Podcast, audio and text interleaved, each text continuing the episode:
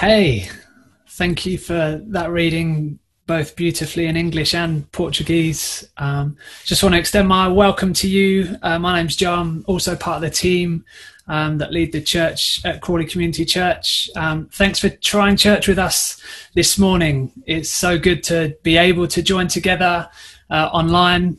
I mean, it's been weird over the past few months that the majority of our interactions have been in this way over uh, the screens. It's been a unique time for us with many ups and downs.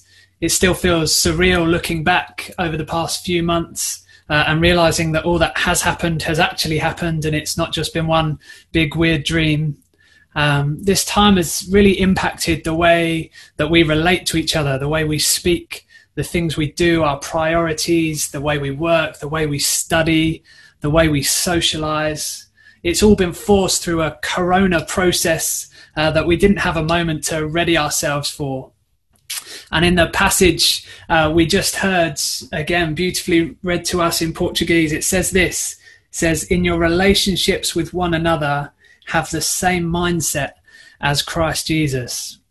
One of the biggest challenges I've found through this time is how it's changed our relationships. Uh, those closest to us have had to endure time with us in such intensity that they never signed up for or agreed to. My wife and my kids have not only had to cope with all the lockdown restrictions, but they've had to do so with me being around in the house, in the workday, um, all day and all night as well. However, these past few months um, have been just a great opportunity for us to really see the value in relationships together. And however these months have been for you, uh, well done for coming through it.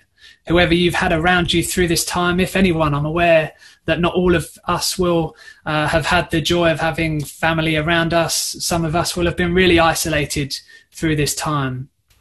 Uh, but well done for coming through. Uh, and it's become even clearer to me through this time that we have a built in need for relationship.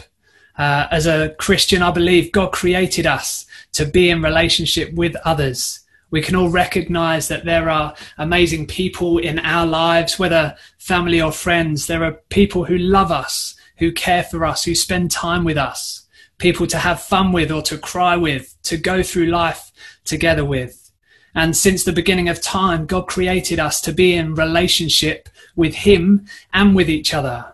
And that has remained true since that very moment at creation throughout history, we see that everything that happens happens to people uh, or for people or with people, whether for love or for hate. It all stems from relationship.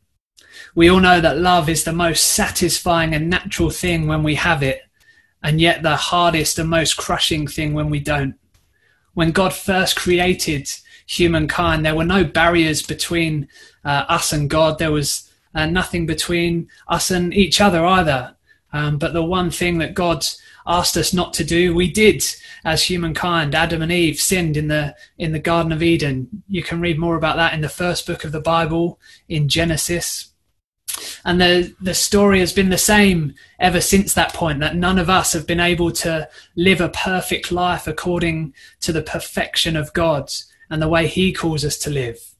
We all live life uh, trying our best, doing some great and amazing things, but we also all do things that are wrong, whether they're things we think, say, or do. All of the testimonies we've heard this morning of people having discovered, oh, I, am not perfect, I, I can't be perfect, and yet they've found something uh, through this, uh, through what, what God calls us to in relationship. Um, and the good news of the Bible is that God is so invested in having a relationship with us that He would do the most incredible thing to allow us to have a relationship with Him. God is the definition of love. He created it, He is it. His love is unconditional and it never stops. The Bible and history tell us about Jesus, God's own Son. We just read in this passage that He is in very nature God, but He humbled Himself.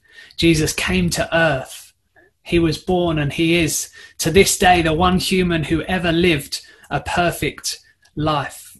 Jesus lived a perfect life, but he died a horrific death on a cross.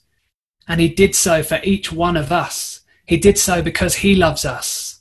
The Bible also tells us, John 3:16, you may well know the, the verse, that because of God's love for us, he sent his one and only son so that whoever believes in him will not perish but have eternal life. When he died, he made a way for us to live forever. And Jesus didn't just die, but three days later he rose again. He then returned to heaven and he's still alive today.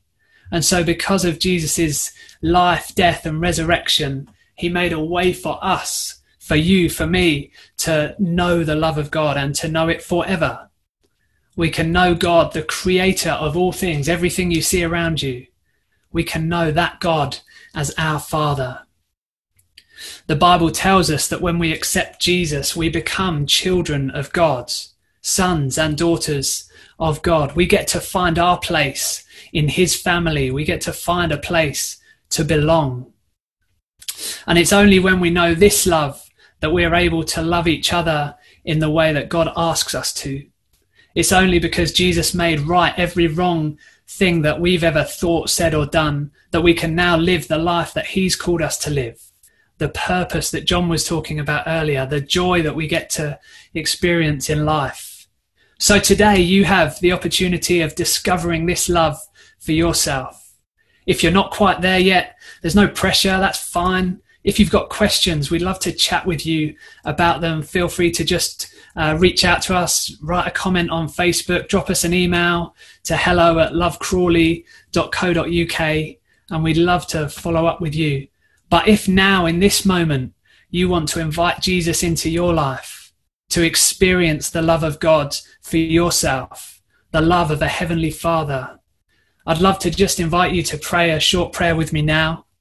Wherever you are today, in your home by Tilgate Lake, uh, just repeat this after me. Dear God, thank you for sending your son Jesus. I know I'm not perfect, but that Jesus is. Thank you that when he died, he died for me. Please forgive me for every wrong thing I've ever thought or said or done. I choose to follow you, Jesus. I give you my life. Please help me to know and discover your love. Thank you that you welcome me as your child. Amen. Amen. If you've prayed that prayer today, please do let us know so that we can catch up with you and pray for you and with you. Uh, again, just email us or drop us a message on Facebook. Because uh, the good news is, if you've prayed that prayer today, you're now part of the family. It's a family that spreads all over the world and throughout time. You've just gained billions of brothers and sisters and a father like you've never known. Thank you so much for listening and thank you so much for joining us this Sunday morning